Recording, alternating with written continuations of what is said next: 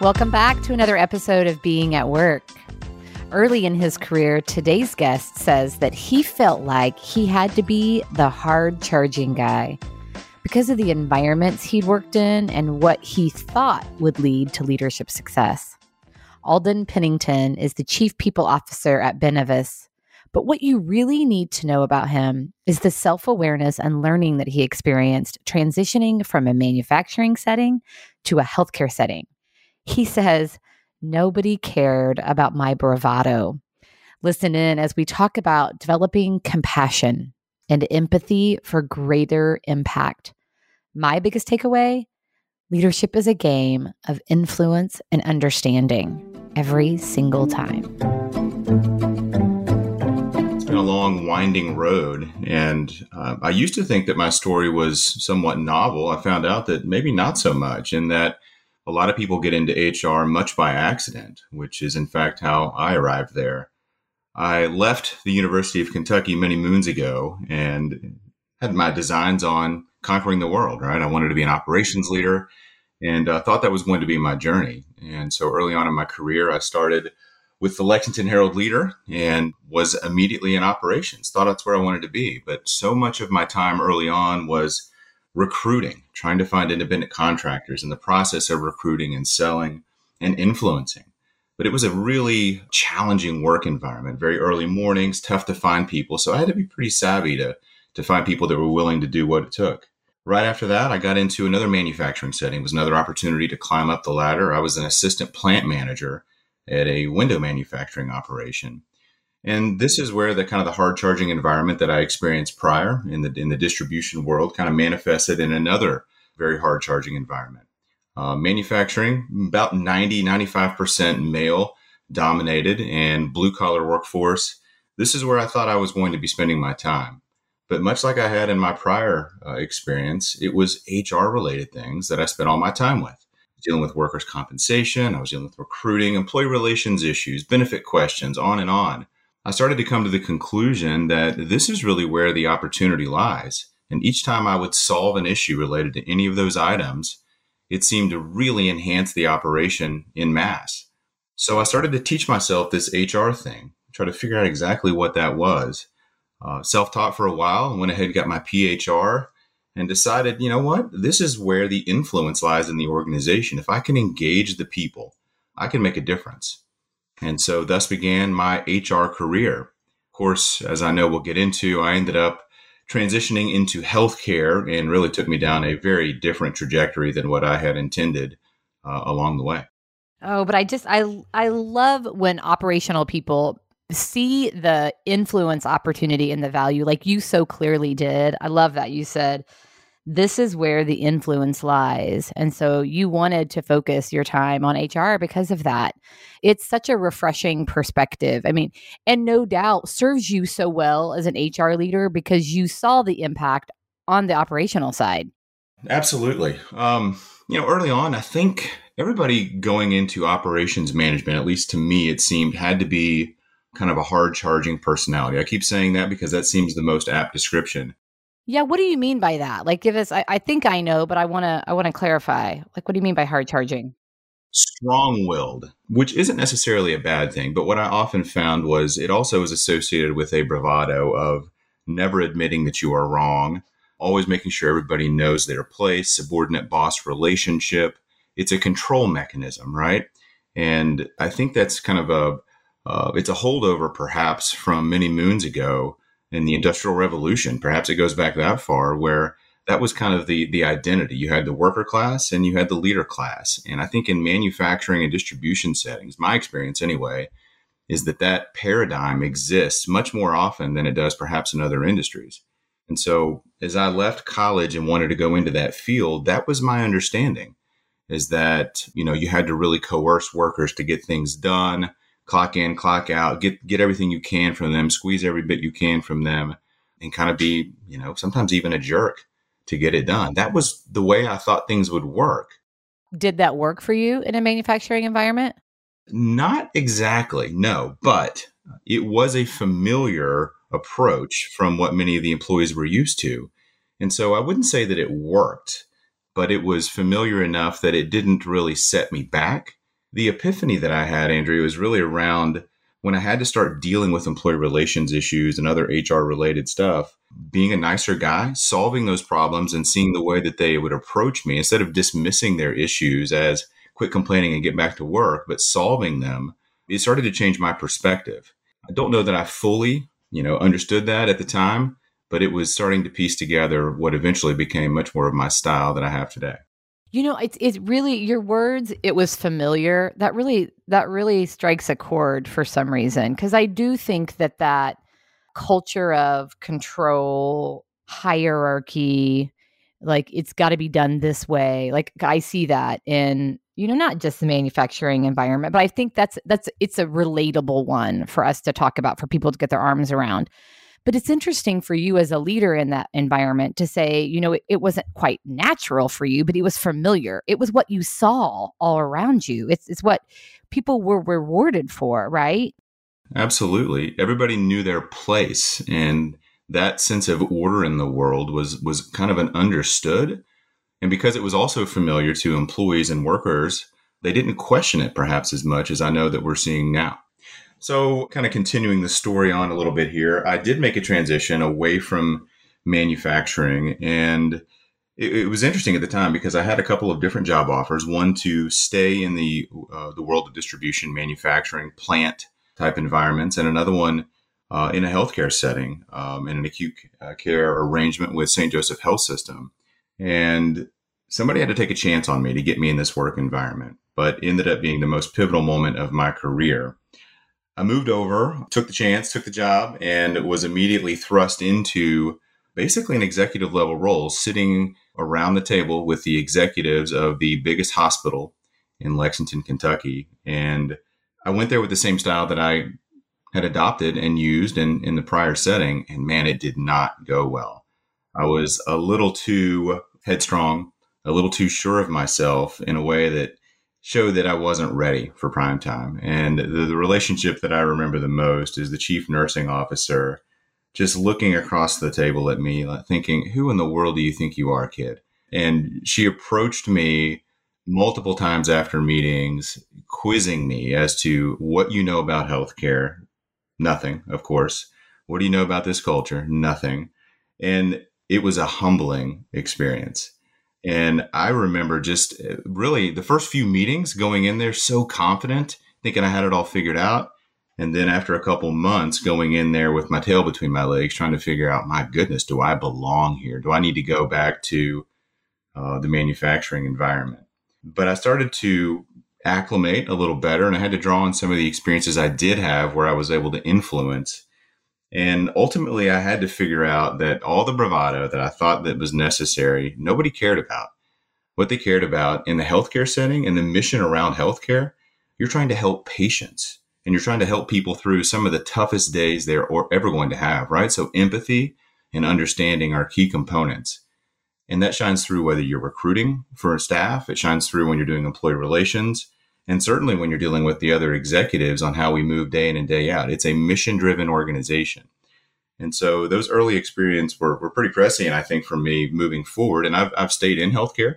I've been in multiple different healthcare settings, but from those initial experiences, I've found a way to connect with people, not as an executive, but as more of an egalitarian colleague. I just happen to have a different role and I can advocate for you. I know where you're coming from. I'm from Eastern Kentucky, and when you lose that bravado and you try to you try to just join in with wherever they may be in that empathetic mindset, it's amazing how much buy-in you get. And I, I kind of serve as the employee advocate, of course. That's the HR job for the most part. And then lining that up and blending it in with the advocacy needed for the organization's goals at large uh, but those initial humbling experiences were were certainly transformative for me. I'm really curious what it was that kept you there. I'm I'm struck by your words like do I belong here? And I can think about times in my career when I felt that way as well, but you stayed. What kept you there? Andrea, I remember having I, I was shuffling through thoughts in my head about if this was the right fit for me. Do I want to do this, you know, senior leadership type thing, certainly in healthcare? And I was I was trying to figure out other careers. Like maybe maybe I'm not built for this. Uh, so I was thinking about individual contributor roles. Maybe I maybe I want to go be a physical therapist or something where I don't have to try to lead and influence, and it wouldn't be so stressful. I, I had those thoughts in my head. I don't know that there was a single moment where I decided I'm going to tough this out, but I guess I've always had this um, internal competitiveness where that little voice in your head that says you can't quit, keep pushing forward. And I once heard, and I don't know where I got that from, but if something scares you a little bit, in this context, of course, if something scares you, run towards it, not away from it. And that's been the mindset that I had there to just try to figure it out, right? I'm not going to quit. And I resolved myself to try to understand it more. And I was fortunate. I did have a mentor there that really showed me the way. And he saw the, the fear in my eyes and all that bravado as it started to crumble down. He started to join me and coach me. And every opportunity that he and I had, whether it was in a group setting or one on one, he was an educator. And ultimately, even after he retired, he went back to teaching. That's what he did best. But as an HR executive, that was such an important lesson for me to see somebody who was an educator versus just a boss. And ultimately, through his guidance, uh, through my own perseverance and pushing through, I like to think I had a positive impact on that organization and, and subsequently the other ones I've been a part of. Well, and no doubt him providing that safe space to really process the situation and knowing that you had an advocate there, no doubt that that helped helped you stay in the game. Yeah, when talking about the situation previously, you you had said to me that earlier in your career you were accused of being too aggressive and that that was born out of insecurity. So is that something that you came to realize as you reflected on the situation? Only on reflection, Andrea. I don't know that I realized that at the time. I think when you're in a situation where your insecurities are driving you, it's not always obvious that that's the case. But yes, I did get accused of being too headstrong. I would make demands of people. I wouldn't uh, wouldn't really listen to any rebuttals. I uh, wanted people to know that I was the boss, and I can remember some really charged conversations early on where I would almost in an insulting capacity push on people to get things done because I thought that's the way it had to work. Clearly, as I've already indicated, the healthcare setting did not allow for that. It was it's a game of influence, it's a game of understanding, and I, I think certainly in the modern world, um, that is the expectation. The younger generation coming into the workforce, they expect to have autonomy, they expect to have a voice. They're not just there to take orders and, and run. So it certainly was prescient for me to have some of those realizations. But it was really over time, I think, that I started to realize that my own insecurities about what I thought I was supposed to be. I do think some of it came from being from Eastern Kentucky and ended up, you know, at a, at a high level, working with people from all over the country, very well educated, and trying to prove myself. I think that's where some of that came from. And those are healthy things at the end of the day, but they have to, the energy from that has to be channeled in the right way as you say, experience certainly is the best teacher. And I just I think about some of the other ingredients in this story that were probably helpful to you. You've talked about your mentor, also though that director of nursing giving you that candid feedback and asking you those questions about your healthcare knowledge and that probably helped to surface. So good good on her for taking the time to ask questions and give feedback. Well, so you know, so here you are today and just your perspective around compassion and empathy and you know, that this is a game of influence and understanding. COVID has really highlighted for us, hasn't it, just how important those softer skills are. And you and I have been doing this work for a long time. And the conversations today, like the conversations I'm having around people development and growth and empathy, are very different than they were 20 years ago, right? It's it's more non negotiable today, which is I'm so fortunate to see. What about in manufacturing environments where we still see so much of that command and control and hierarchy and disempowerment?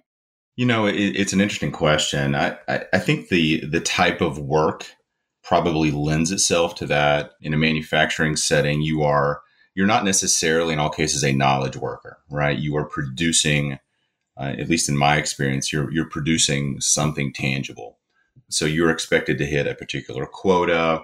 You're measured by the speed of the line, right? The product that may be coming down the line.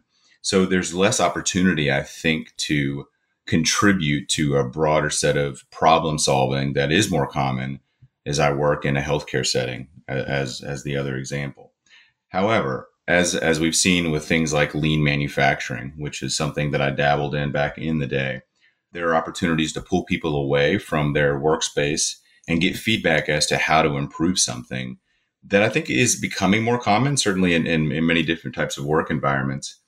But the knowledge worker in particular has the upside in this economy. They have an understanding of things that even leaders don't have. And I'm seeing that now. I'm not by any stretch on the tail end of my career, but I am noticing that these, you know, 27, 28 year olds coming in and working in talent acquisition, as one example, have this deep understanding of this new technology and how it works. And then these new marketing uh, components that was not anything that I used to be familiar with. And I'm having to catch up to them. Right. And so, there's no longer the, the big divide between the boss and the subordinate that I think we once saw the people that are going to be successful now, whether it's a chief HR executive or a CEO, are going to have to listen to the other people. Technology is moving fast, and if you if you're too stubborn or too insecure to listen and learn from those people that are coming in, then you're going to go the way of the dinosaur. Yeah, I mean, well, and that's what you were talking about meeting people where they are and understanding that, and that's learning agility, isn't it? That's being open to possibilities and which creates an environment for compassion and empathy. It's, you know, it's, I, I certainly see the connection there.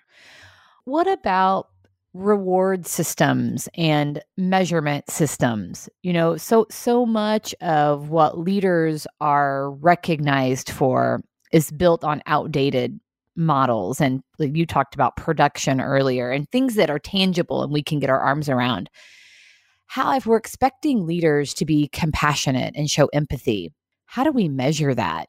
How, how can we track that and reward for that in the workplace? There's certainly a great deal of new developments in this space. One of the things that I, I try to do is to position leaders with no more direct reports than they can tangibly interact with, at least on a weekly basis, so that you can build those kinds of relationships. You can understand where they're coming from.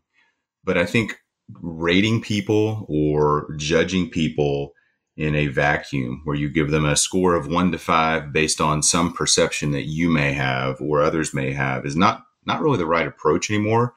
There are certainly ways now where we can measure engagement and actually talk to them about what their experience is. Because whatever you say their rating is, isn't the truth. You may be able to express your perceptions. That's your truth. Here's how I feel about X but that doesn't necessarily define an individual. So there's a dialogue there and an openness that I think has to happen. And there's many ways to gather that information now that that really show the efficacy of, of engagement. That's not just a performance rating. I'm not sure, and, and you know, there's a broader conversation there around performance management and those kinds of incentives. As much as the the science around this entire area has started to change, I don't know that it's that it's been made tangible yet, that it's made practical in the work environment. But we are starting to understand that you can't just rate people, that people are entirely incapable of rating effectively. So you have to talk about the only reality you have is the truth that you experience. And that's the same for the employee. And that's where the dialogue is. And if you're able to enter into that and you do so with a frequency, like I said, of, you know, once per week, then the reward is often the relationship it's the engagement into the work. It's feeling like you have an impact more broadly into the organization, as opposed to a once a year, you're rated a three out of five based on criteria that I only know. And uh, good luck with that. Well, and it goes back to the environment that you were talking about. I mean, because what you just described can work in an environment where I trust my team members, they're empowered, there's a spirit of community and openness. But if we're in a fear based command and control hierarchical environment where there's a lot of fear, like that's, it's just, it's not going to work. And it slows things down. If you are always on your heels, worried about making a mistake, there's no way you're going to be quick or, or innovative.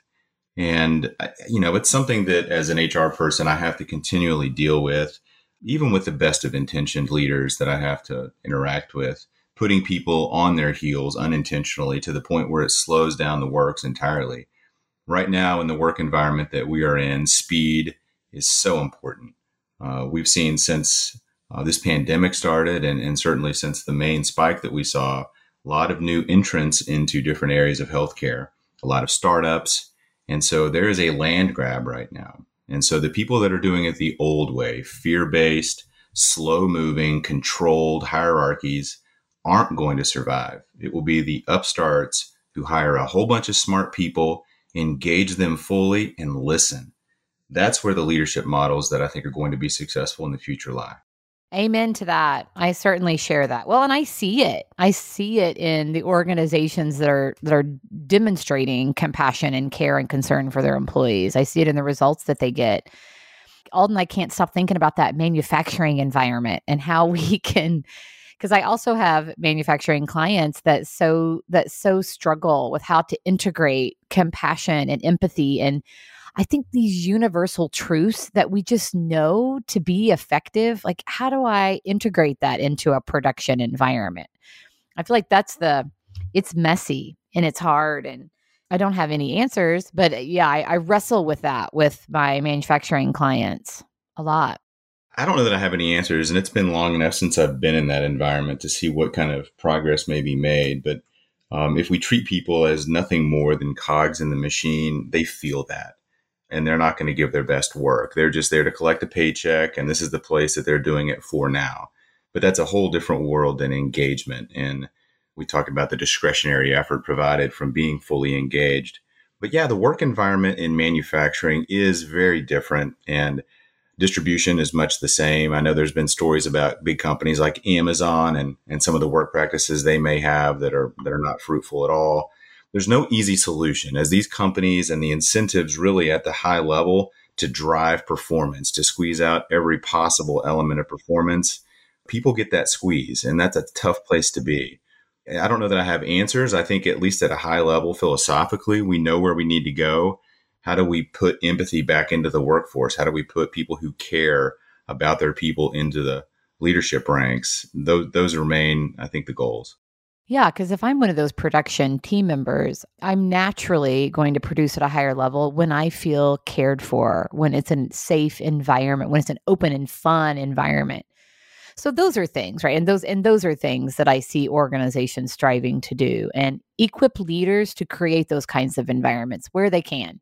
It's a, it goes back to controlling the controllables. It's one of those basic concepts that always always comes in handy.